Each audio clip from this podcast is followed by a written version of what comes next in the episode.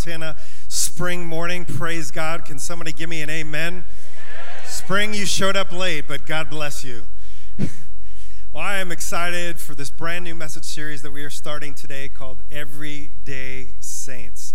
Everyday Saints. And I just want to start out by giving a shout out to those of you who are joining us online and our church in Eureka. Come on, can we give it up for our family online and our family in Eureka? I'm so grateful for technology that allows people that can't be with us to be with us. And even though I love what God is doing in the room, I believe God has something special for you today as well. And uh, here we are, a brand new message series after Easter. And uh, honestly, I'm very excited for this message series. I believe that it's the missing link, if you will, in our church life. And so uh, God just impressed this upon me uh, about a month ago as I was praying and asking Him, God, what do you want to speak to our church during the season. And I do believe that God speaks in seasons, and He always speaks in a season to prepare you for the next season that He has. And so, as we get into this message series, I hope that you're going to plan on being here for as many weeks as possible because they're going to build on each other. But, but today, I want to talk to you, and the title of my message is Made for More. Made for More. Now, when I was 19 years old, I had probably one of the most significant moments uh, of my life as, as a 19 year old who recently graduated high school. Um, a bunch of my friends were going off to college, they were joining the military. They had, they had plans for their life, they had goals, they had aspirations, they had direction. They had purpose, they, they had calling. At least it, it seemed that way from my perspective. For me, I'm like, where's all my friends going? Where's the party on Friday night? Like I, I was I was used to living life for the weekend. I was used to living life for the moment. And uh, those of you who have heard a little bit about my background, when uh, I was in high school, I ran away from home as a sophomore and was a homeless teenager.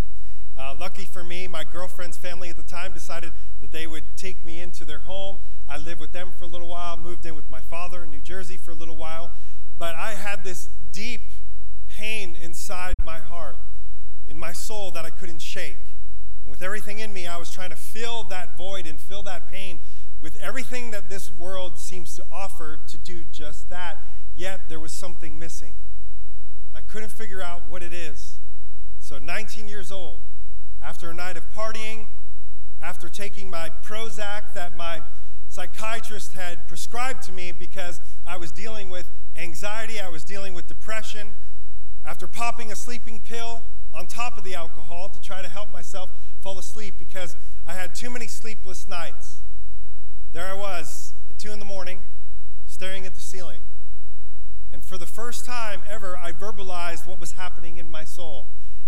I stared at that ceiling and I said, God, if you're real, you've got to show me there has got to be more to life than this. In that moment, I verbalized this longing in my soul, which I now know today was something that God put in not just my soul, but in the soul of every human being. In fact, in Scripture, it says that God planted eternity in the hearts of men and women. So there's something innately built into our DNA as human beings created in the image and the likeness of God for a purpose that we know instinctively there's more to life than this. That we were actually made for something more. And for many of us, we live every day in the back of our mind with that aching feeling as we go to work, as we punch the clock, as we collect our paycheck, as we come home from work, as we sit down on the couch and crack a beer and watch a game and go to sleep and get up and do it all over again for many of us, life can become about making a living instead of making a life. And I believe when I read the Bible that there's something that is entwined all throughout the Bible like a thread. That you and I were made for something more. And so I, I have a mission during this message series starting today. And that mission is this is to awaken you to the fact that you are a saint set apart for a purpose to live out every day. You're a saint set apart for a purpose to live out every day. And but here's the problem. For many of us, that statement seems so foreign. it, it, we seem so disconnected from, from that reality of what God calls us compared to what we are used to living in every day. And for many of us, we're doing good to just survive and get by the day or get by the week so we can, we can kind of make it to church and, and get a little bit of Jesus and get our fill for the week to kind of keep us going. But, but I believe more than ever that God has called us to something so much more. And unless we, as the people of God, get awakened to the reality of who God says we are, and start living out that purpose that God has called you and set you apart for every day, that every single day that we don't, that we are missing out on the greatest opportunity to be used by God to make an eternal difference in this world that which we live. And for this time and season for which you're alive, and I'm alive. And yet the reality, again, is well, isn't that for you, Pastor Lance? And isn't that for special people? And I want to help you see and unpack for you in Scripture today that that is the farthest thing from the truth. That God has called everyone who has been born again of Jesus a saint who's been set apart for a purpose to make a difference every single day. So I want to start out with this the fact that you are a saint. Did you know that this morning? That you're a saint. In fact, I want you to do something. I want you to turn to your neighbor and I want you to tell him you're a saint. Now I want you to turn to your other neighbor who you don't like as much and tell him you are Satan. No, I'm just kidding. don't do that. Don't do that. don't do that. That kind of reminds me of a, of, a, of a good Boudreaux joke. How many of you like a good Cajun joke? Have you ever heard a good Boudreaux joke before? For those of you in the South, especially uh, from Louisiana, you know what a good Cajun Boudreaux joke is. One of my favorites is uh, Boudreaux sitting in church one Sunday morning, just like you are, and, uh, and, and the church is full, and everybody came to you know worship and hear a good message, and all of a sudden, poof, right in the middle of the sanctuary, Satan shows up in smoke and lightning, and people start running for the back door, and they run out of their church, except for old Boudreaux. He just sit there with his arms crossed like this, looking unimpressed, and Satan is just bewildered. And so he comes up to him in the third row and he says, You know who I am? And he says, Yeah, I know who you is. And Satan takes a step back and then he comes back to him and he says, And you're not scared of me? Nope, I ain't scared of you. And Satan is just mind blown, bewildered. And he comes up to again. He says, why, are, why is everybody else run out of the church, but you're not scared of me? He says, Eh, pretty easy. I've been living with your sister for the last 40 years. oh. And by the way, we have marriage conference coming up in, in a few weeks. You can sign up at the Connect Center just in case you took that a little too serious. But the reality is, is oftentimes, if we're going to be honest with each other, we wonder, like, are we bipolar? Am I a saint? Am I a sinner? You know, who am I? And and the Bible is clear, and I'm going to show you in Scripture. And really through, through this, this main scripture that in 1 Peter that, that God put on my heart for this message series. And it says this 1 Peter 2 9. But you, to say you, you're a chosen generation, you're a royal priesthood, a holy nation, his own special people, that you may proclaim the praises of him who called you out of darkness into his marvelous light. I'm going to say that again. But you are a chosen generation, a royal priesthood, a holy nation, his own special people, that you may proclaim the praises of him who called you out of darkness into his marvelous light. And yet, when we read that, yeah, that's worth a hand clap. We give praise to God. But if we're going to be honest with each other, most of the time we don't feel like saints. We don't feel like royalty. We don't feel chosen. We don't feel like we're holy. We feel anything but. In fact, um, I want to ask you when you think of the word saint, what comes to mind? If you're like me, or most people, it's probably like this picture of St. Peter.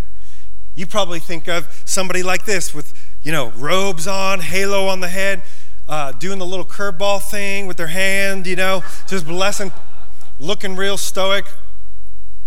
Bless you because, you know, they, they've been in the holy place. They've been praying for 12 hours, fasting, haven't eaten anything, and they are holy. They are a saint. But I would contend to you that when we think of the saints in the Bible, that they were average, ordinary people just like you and me. In fact, the Bible says that Jesus, when he came, he didn't call those who were in the hierarchy uh, of government, he didn't call those who were famous, he didn't call those who were the most religious.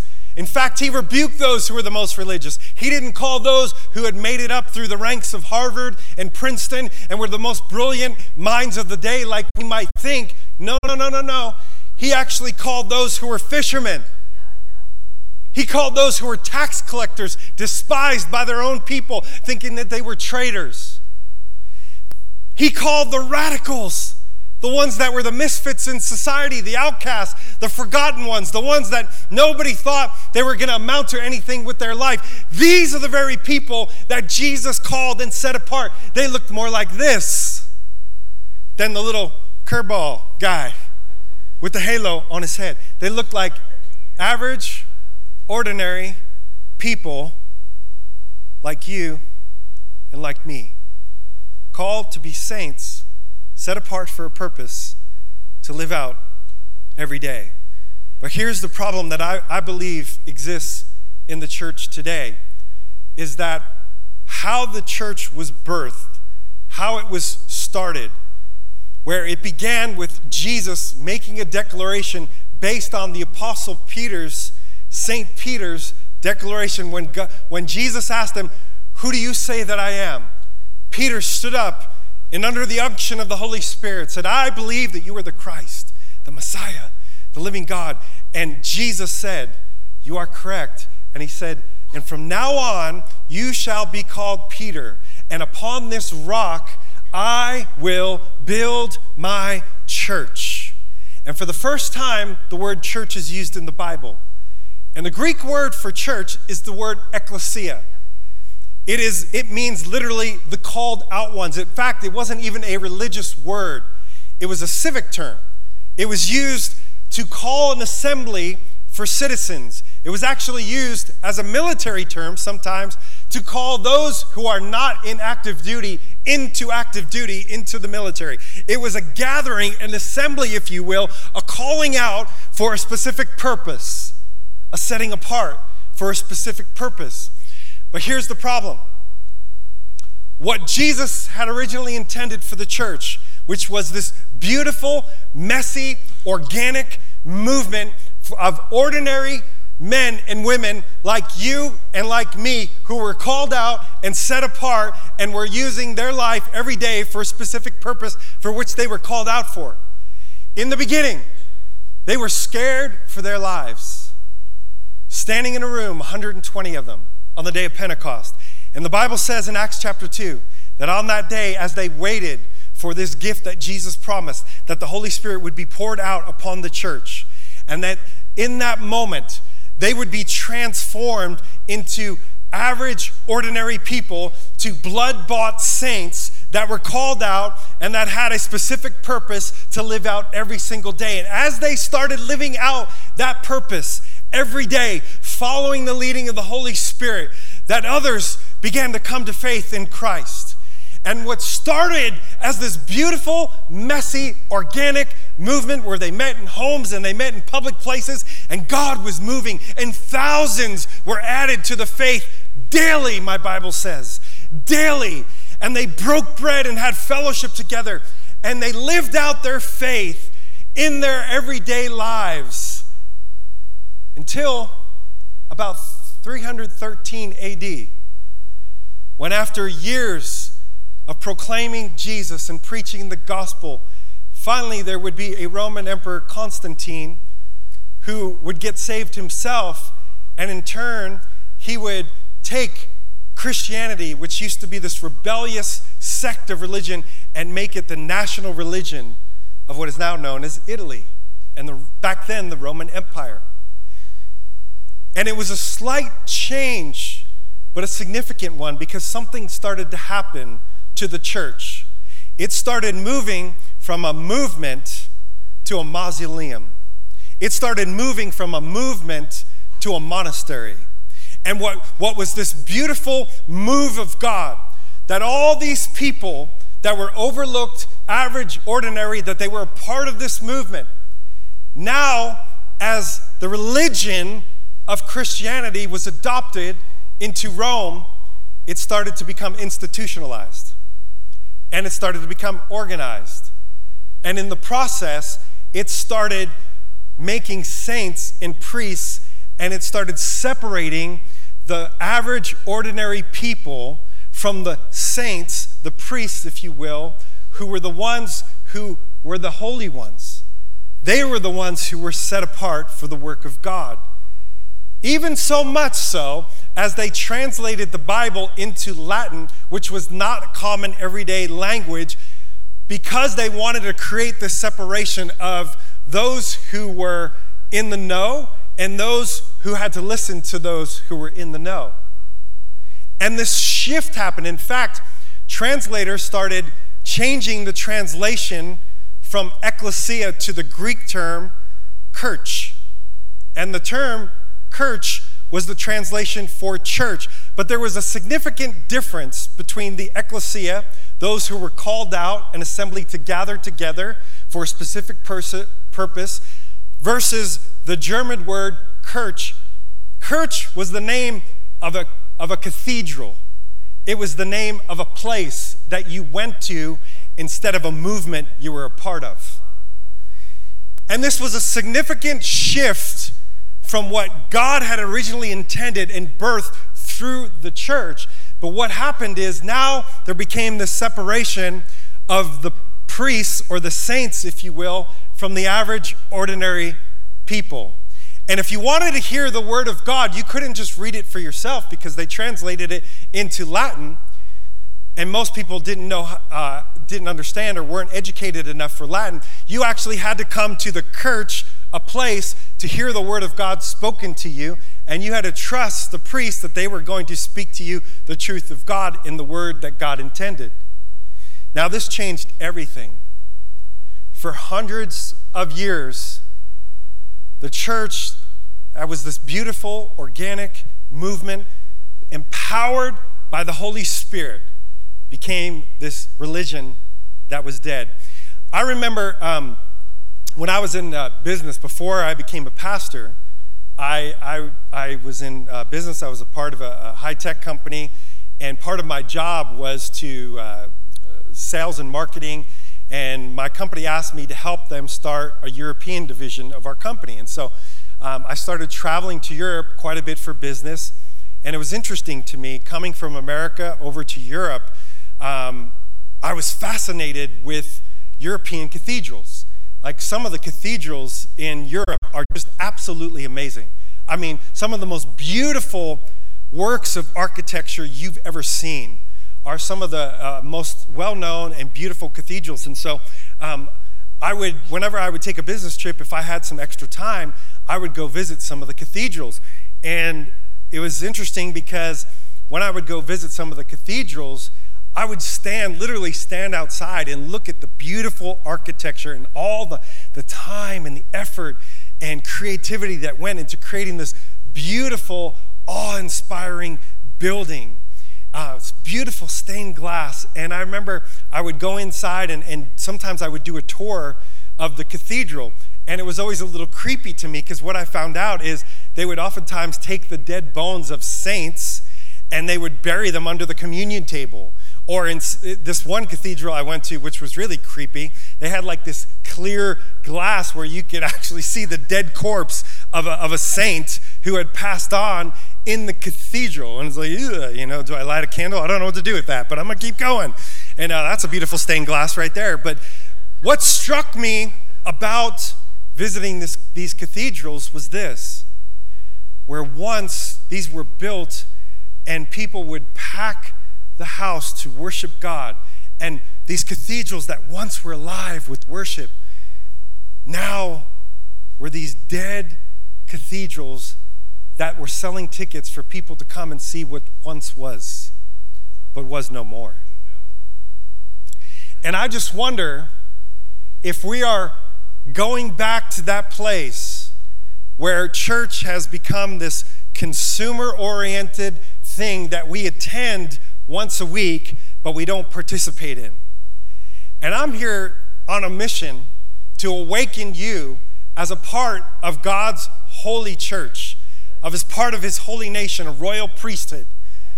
Some of, those, some of us who have been called, set apart from God, by God, to a purpose greater than what we know. And I, I believe that if we're going to do that, the first thing I, I, that we have to recognize is that I am called to be a saint. And so I came up with a little declaration that I believe that we can say over yourself because I believe in declarations. I believe that there's power in words. And I believe that when we say something, sometimes in faith, there's something about what we're speaking in faith when it aligns with the Word of God that has power over us to start to do something inside of us that we don't see readily, but we see through the eyes of faith. So here's, here's the declaration that I have for you this morning, and I want us to say together Are you ready? Yes. Are you ready? I am a saint. set apart for a purpose to live out every day. Say it again. I am a saint set apart for a purpose to live out every day. One more time. I am a saint set apart for a purpose to live out every day. Do you believe it? If you don't believe it, believe it in faith because I'm going to show it to you this morning in Scripture. I am a saint. Now, the Apostle Paul understood something. He understood this principle that I believe is all throughout the Bible, and you could easily miss it. That anytime God calls you to something, He always changes your name for first. He always gives you a new identity that you follow and live up to.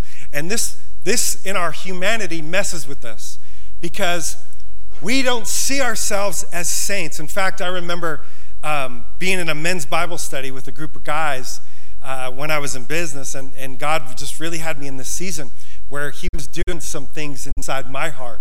Uh, you know, growing up, I had some father wounds and some things that the Lord was trying to really work on me and work on my heart. And He, and he called me to start uh, with a couple of other guys, a men's group. So we get together, we would read the Bible together, we would pray together, uh, we'd, we'd pray for each other.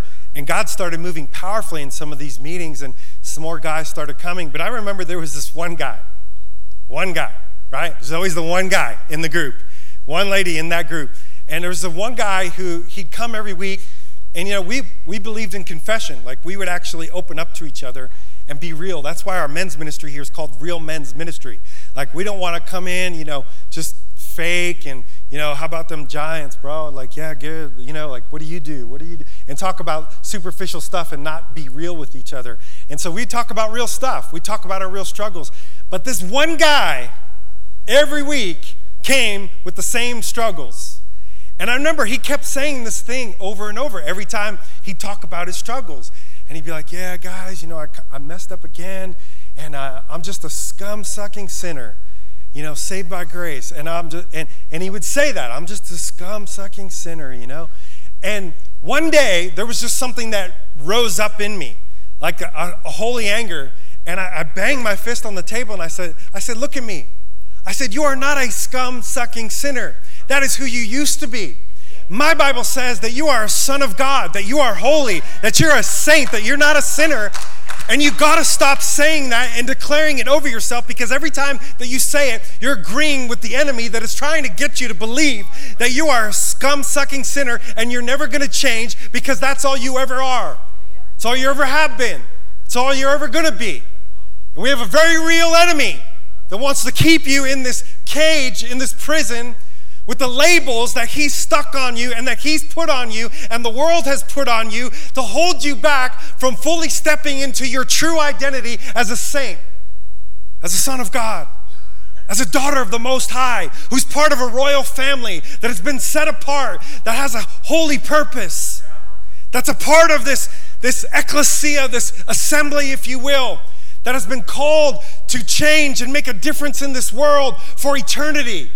You know, I was, I was I was watching the news and I'm watching everything just like many of you are that's happening in our world right now. And I'm looking at what's happening, the, the, the events that have happened over the last couple of years that I believe started with COVID. What I see was more than a virus, it was, it was a, a unleashing of hell on the souls of human beings, trying to pull as many away from God as possible. That you know that you have a real enemy that is out to steal, kill, and destroy the work of God in your life. And I believe that it was more than a virus, that it was an all out assault on not only the church, but people that the enemy knows that there's a destiny, there's a calling, that, that God has called you out of darkness, and yet that darkness is over the earth right now. And I believe that the reason that there's so much darkness is because the church needs to be reawakened to its true identity in who we are and what we're called to. Until we do that, we're losing a generation. We're losing our marriages. We're losing our families. We're losing communities. And I'm here to stir some stuff in you. I feel like I've got a mandate from God and from the Holy Spirit to reawaken the church and to reawaken you to your true calling, your true purpose, and your destiny in Christ Jesus. You're saint. You're saint. You're saint. So now look, Paul understood this biblical principle that every time transformation begins when you start to see yourself the way God sees you. So you look all, it's all throughout the Bible. Anytime that God changes somebody, he, he calls them by a different name. He changes the name. No longer will you call Abram, now you'll be called Abraham, father of all nations. In the middle of that being the very furthest thing from the reality that they're experiencing. And this is the problem. God calls you a saint, and yet it's not your earthly experience, yet it's who God says you are. And this is why we need faith to begin to walk out our calling and our identity. And my Bible says that, um, I think it's in Romans 4 17, where he talk, God is talking about Abraham. And he's talking about how that he is the God that brings dead things back to life and calls things as they are, even though they are not. And so God will touch your life and He will call you and put an identity on you and give you something that is seemingly impossible for you to imagine in your own mind because it's, it's further from your experience. Paul understood this. Jesus did it with Peter. He said, You are now called Peter. You're no longer called Simon, you're called Peter, a rock in the middle of Peter, crazy Peter, who's all over the place. He's an emotional basket case. He's a wreck. One day he's like, You are Christ, you know, the Son of the living God. And Jesus is like, Well done, flesh and blood hasn't said that to you. The next day he's like, How dare you, Jesus, go to the cross? That's never going to happen to you. And Jesus saying, Get behind me, Satan. Like, this is Peter. He's anything, uh, anything but stable, he's anything but a rock. Yet Jesus says, From now on, you're a rock. He calls Gideon when, God, when he calls Gideon. Gideon is literally hiding in a barn from his enemies, and God shows up in the form of an angel and says, Greetings, mighty warrior. mighty warrior? Who's, who's the mighty warrior? Not me. I'm, I'm chicken man, you know, I'm, I'm just hiding out in this barn hoping I stay alive. And God says, No, no, no, no, I'm calling you a mighty warrior. There's some of us, we got to get this this morning because I believe that the enemy's been beating up the people of God, trying to not have them understand their true identity and calling as a saint of God. And so there, there's this, Paul understood this principle. Uh, check it out. He starts uh, in, in Romans when he writes to the churches, do you understand? Paul was called, he had a calling, and Paul understood his calling. And he was encouraging the churches as churches were beginning to start and this beautiful movement was happening. Paul understood this biblical principle that we live up to our labels, that we live up to our identity. And so you've got to get this this morning. So watch Romans chapter 1, verse 7. To all who are in Rome, beloved of God, called to be what? Saints called to be saints. Grace and peace to you from God our Father and the Lord Jesus Christ. Now look again in 1 Corinthians. He's writing to the church in Corinth. Paul called to be an apostle of Jesus Christ through the will of God. Let's pause right there for a second. See, Paul understood something he was called, he was set apart for a purpose to live out every day. And Paul understood it. It's something that you have to understand that you have a calling on your life that you're not just called from something. Like God didn't just save you out of darkness to bring you into his light, just to have you be in the light. He called you to live and walk in the light as He is in the light. And as you live in the light daily, every day as a saint, that God is going to lead you progressively more and more into the calling that He has for you as you seek Him, as you pray, as you press into it, as your eyes are open to say, God, show me more and more who I am. As you read your Bible, this is why you've got to read your Bible every day. It's not just something that you have to do, it's something, it, it is who you are. And when you read the Word of God, you're reminding yourself, you're training yourself, this is who God says I am. Man, you get bombarded with so much of the world who says you are, and the labels that the world wants to put on you, and some of you know very well I'm talking about. You've lived under those labels all your life. I'm not good enough, not smart enough, and doggone it, people don't like me. I don't fit in. God is disappointed in me. I'm too fat, I'm too skinny, I'm too tall, I'm too short, I'm too old, I don't know enough Bible, haven't been in church long enough, I don't know theology, and all these things. I've been divorced, I was raped, I've got this hidden sin in my life, I'm an addict. And all those labels that the enemy wants to put on you are holding you back from stepping into your true identity as a saint, set apart for a purpose to live out every day. In fact, there's this um, there's an amazing book by a guy named James Clear. I don't know if he's a believer or not. I think he is because he tapped into this biblical principle that I'm talking about that you live up to your labels. And he wrote this book called Atomic Habits, atomic being the smallest particle. And, and the whole premise of the book is the way we change is we implement small changes every day that over time get compounded and ultimately change who we are. And yet, he, he points out so brilliantly that most of us go about trying to change the wrong way. Like we have New Year's resolutions, we have goals, and what he says is the, the major problem we're not seeing change in our lives is that we're trying to change the wrong things. We're trying to modify our behavior. We're trying to change what we do. And he says that's the opposite approach to where real transformation happens.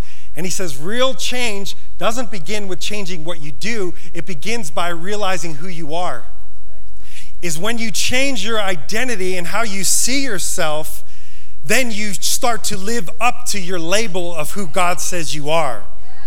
And so, too many of us are living life with these labels that we've picked up our whole life, maybe, and we're living to the, to the degree of what those labels say about us. And I'm here to break off some of those labels today that the enemy has tried to hold you back and put on you, and to call you up to a higher place that God is calling you to live up to who He says you are. That you're a saint, set apart for a purpose to live out every day. So, what does this look like? I, I, got a quote from you. I just want to share a little bit from the book because, man, this hit me so hard when I saw. He's like, I'm like, man, he tapped into a biblical truth. Listen to this. This is an excerpt from the book. It says, Your behaviors are usually a reflection of your identity. What you do is an indication of the type of person you believe you are, either consciously or unconsciously. Research has shown that once a person believes in a particular aspect of their identity, they are more likely to act in alignment with that belief. For example, people who identified as being a voter were more likely to vote than those who simply claimed voting was an action they, were, they performed. Similarly, the person who incorporates exercise into their identity doesn't have to convince themselves to go to the gym doing the right thing is easy. After all, when your behavior and your identity are fully aligned, goes in line with what God was speaking through Marty last week, that alignment. When your identity is fully aligned, you are no longer pursuing behavior change. You're simply acting like the type of person you already believe yourself to be. Now, look at this can happen in reverse too. He says, when working against you, though, identity change can be a curse. Once you've adopted an identity, it can be easy to let your allegiance to impact your ability to change. Many people walk through life in a cognitive slumber, blindly following the norms attached to their identity. I'm terrible with directions. I'm not a morning person. I'm bad at remembering people's names. I'm always late. I'm not good with technology. I'm horrible at math, and thousand other variations. When you have repeated a story to yourself for years, listen, it is easy to slide into these mental grooves and accept them as fact over time. In time, you begin to resist certain actions because that's not who I am.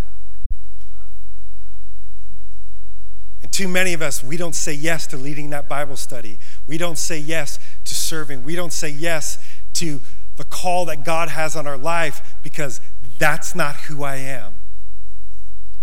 And I believe that God wants to change how you see yourself. In fact, if you don't believe me, one more time in Ephesians chapter 1, Paul would speak to the church in Ephesus and he would say, Paul, an apostle of Jesus Christ, Paul knew who he was. He knew what he was called to and he was living it out every single day. By the will of God to the what? The saints in Ephesus. Paul, the saints, you're a saint. You're a saint. You're a saint. You got to get this. You're a saint. You're a saint. And we, we, we get freaked out by that word, but, but we get that English word saint from the Latin word called sanctus. And sanctus simply means, it means holy, that you've been set apart. And, and this is where I think the disconnect happens. We don't see ourselves as holy people. And so we don't identify as a son of God, a royal priest. We don't, we don't identify ourselves that because of this reason we think it's based on what we do, and it's based on what Jesus did. This is the crux of the gospel. This is the good news. We're not called saints because we deserve to be called saints. We're called saints because Jesus stood in my place as a sinner, took all of my sin on, nailed it to that cross, covered it with blood so that I could be a blood bought, washed clean, free. It is finished, blood bought saint of the most high God. And I could be a part of the royal priesthood. And he goes on to say this grace to you and peace from our God our Father, the Lord Jesus Christ. Blessed be the God and Father of Lord Jesus Christ, who has blessed us with every spiritual blessing. Aren't you grateful for that we are blessed with every spiritual blessing in heavenly places in Christ? Whoa.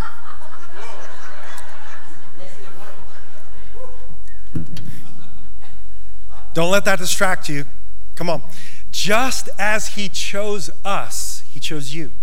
And he chose you, and chose you, and chose you, and chose you, and chose you before the foundation of the world. Before you were even born, my Bible says, my God knew you. Knew every hair on your head.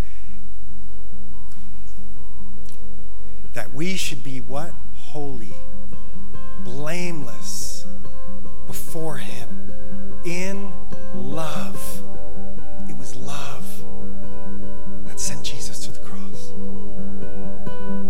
Love that kept him there when he was getting made fun of. You saved others, now save yourself. And he said, No, no, no. I love them too much.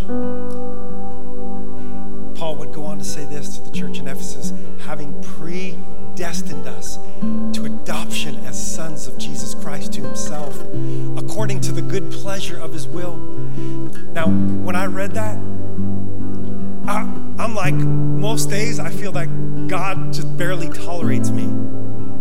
He kind of puts up with me. But this reminded me that He knew me. He knew all the sin that I would ever sin in my life. He would know how I would forsake Him. He would know my failures. He would know my flaws. He would know my bad habits. He would know all the ugly things that, that you don't know about me.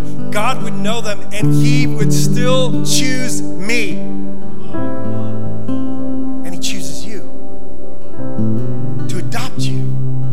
Into the royal family so that you could have all the spiritual blessings that Jesus died to give you. And why? To the praise of the glory of his grace by which he made us accepted in the beloved. Verse 7 so that as In him we have redemption through his blood, the forgiveness of sins, according to the riches of his grace. How many of you are grateful for the riches of his grace this morning? That I am forgiven, that I am free to walk in my true identity as a saint of God, set apart for a purpose. Now, for many of us, we don't know what that is. In fact, 86%, statistically speaking, of the church doesn't know what their purpose in life is. Too many of us, we're trying to figure out what that purpose is. And I just want you to know if you're newer to Hope Church or you've been here for a while, part of the calling that I believe this church has is to help you find that purpose. That's why we do Discover class. That's why after this service, we're going to have some people gather in a room and we're going to help them try to discover how God made you, the passions He's put in you, way that He's shaped you and formed you. Look, Ephesians 2:10 says this that for we are God's workmanship. Some translations say masterpiece. The actual word in the Greek is the word poema. It's where we get the word poem from. And when you when you get the picture, you got to get the picture. This is one of my favorite verses in the Bible because it reminds me and it reminds you that through your whole life, through the bad, the good, the ugly, God is working all things. He's working them into your life. Molding you into the person that he's made you to be so that you could fulfill the purpose for which he's called you says, You are God's workmanship, created anew in Christ Jesus to do the good works that He planned for you long ago. Do you know that there are works, there are things that only you can do, that God has called you to do? He's called you and He set you apart for a specific purpose. God wants to use you. Uh, many of you know this about me, but um, I have my degree in psychology. I went, after I got saved, I felt God started giving me a calling. I started, my purpose wasn't clear. We're going to talk about this in one of the, I'm going to take a whole message series and talk about how we find our purpose in Christ and start to walk in that purpose. But for me, and most of us, it's a journey. Like we want God to just say, This is what you, the heavens open, right? And a voice from heaven says, This is what you should do. Go here, my son. And that's not the way it works. I felt God just leading me to go to college, and I wanted to help other people that were broken like me. And so I studied psychology in a Christian university, amazing college, the university. And I, I minored in Bible so I would have a good balance of Bible. I honestly think that the Holy Spirit is the greatest counselor we could ever go to but He uses people and He works through people to help us. And so there is nothing wrong and nothing to be ashamed of if you need to go to a Christian counselor, Christian, I mind you, because I believe it's important that we work out of a biblical mindset. I went to school and um, I studied about this man named Abraham Maslow. Brilliant guy. And he created this thing called the hierarchy of needs. And it was like this triangle. And his theory was that all of us have these innate needs that we were created with, born with. They start with physiological needs, like you need food and water, you need sleep. Those things, like, man, if you don't have those, you can't think about other things. That's your main focus, right? And once you get that tier done, then you could you could go up to the next tier, which is uh, talking about your your need to be loved and accepted by other people, and then your need for esteem and and who you are and those things. But it was interesting because after years of this theory being out, they revised, they went back because I, I don't know if Abraham Maslow got saved or he just had a Holy Spirit epiphany, but he went back and he revised his hierarchy of needs because what he realized was this.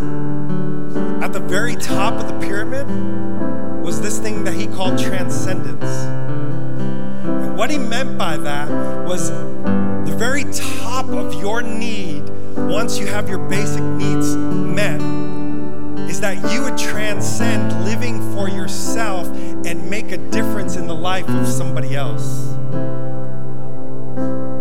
All of us, the way that God created us, was that you'll never have. In fact, I want to read to you exactly what he says, and we'll we'll wrap up. But he said this. He said, uh, um, he said, one finds the fullest realization in giving oneself to something beyond oneself. So let me translate it to you in my terms. Your highest fulfillment, your blessed life, because you know that in the Bible, fulfillment is similar to the word in the Bible for blessed. Like there's this deep down fulfillment, this joy that, that you can only get not by filling your life and getting your needs met and thinking about yourself and living this selfish life where it's all about me and I'm living the American dream, but you're not fulfilled. I see this in America so prevalent. Highest fulfillment, your blessed life, comes from living for a purpose greater than yourselves. And that purpose is directly tied to making an eternal difference in the lives of other people.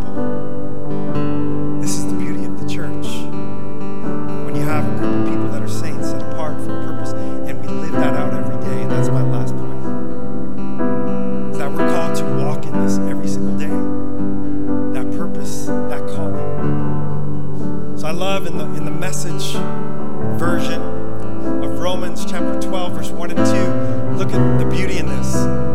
So you're wondering, okay, Pastor Lance, where do I go from here? What do I do? Well, here's where this journey of being a saint in everyday life begins. He says this Here's what I want you to do. I want you to, God helping you take your everyday, ordinary life, your sleeping, eating, going to work, and walking around life, and place it before God as an offering embracing what God does for you is the best thing that you can do for Him. Now, listen, He's not done. He says, don't become so well adjusted to your culture that you fit into it without even thinking. Instead, don't do that. Fix your attention on God, and you'll be changed from the inside out readily recognize what He wants from you and quickly respond to it. Unlike the culture around you, always dragging you down to the label, to its level of immaturity. God brings the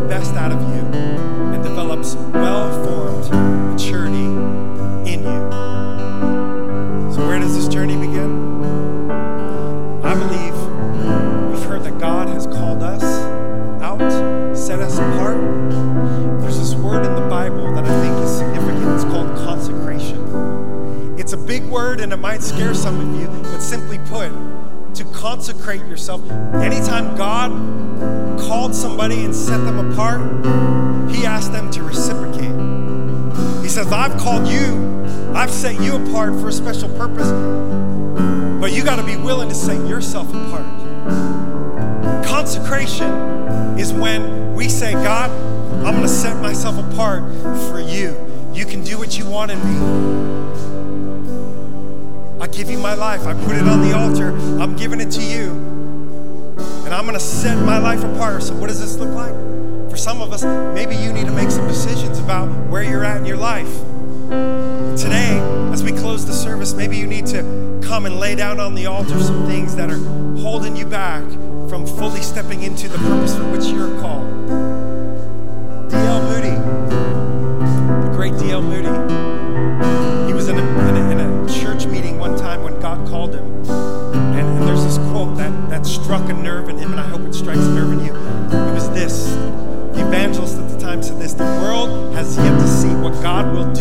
With and for and through and in the man who is fully and wholly consecrated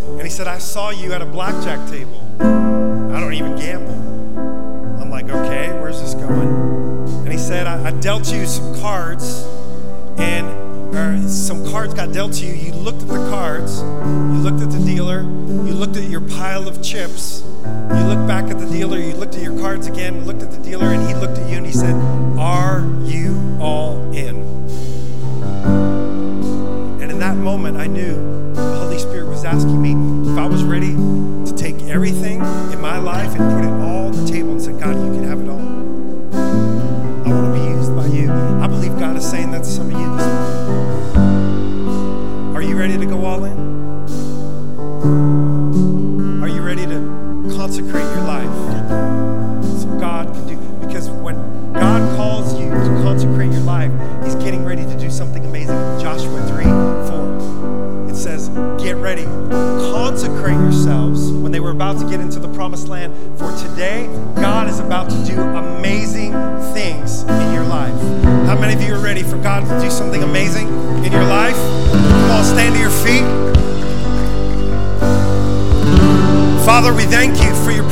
with us. God, we thank you for your word that challenges us and changes us. God, today I pray for every single person. Come on, if you're here today and this message just struck something in you, I want you to raise your hands to heaven right now as I pray for you. Father, I pray that you give us the courage to step into all that you have. God, I pray that you give us the courage to go all in with you today. God, I pray for those who've been pressed down by labels that they have put on them by the enemy and by people. God, I break off every label that is stuck on them that is keeping them down from fully stepping into the fullness of who you've called them to be and what you've called them to do right now. I break it off in Jesus' name. In Jesus' name. In Jesus' name. And I release you in the name of Jesus to step into the fullness of all that God has for you. Because you're a saint set apart for a purpose to live out every day.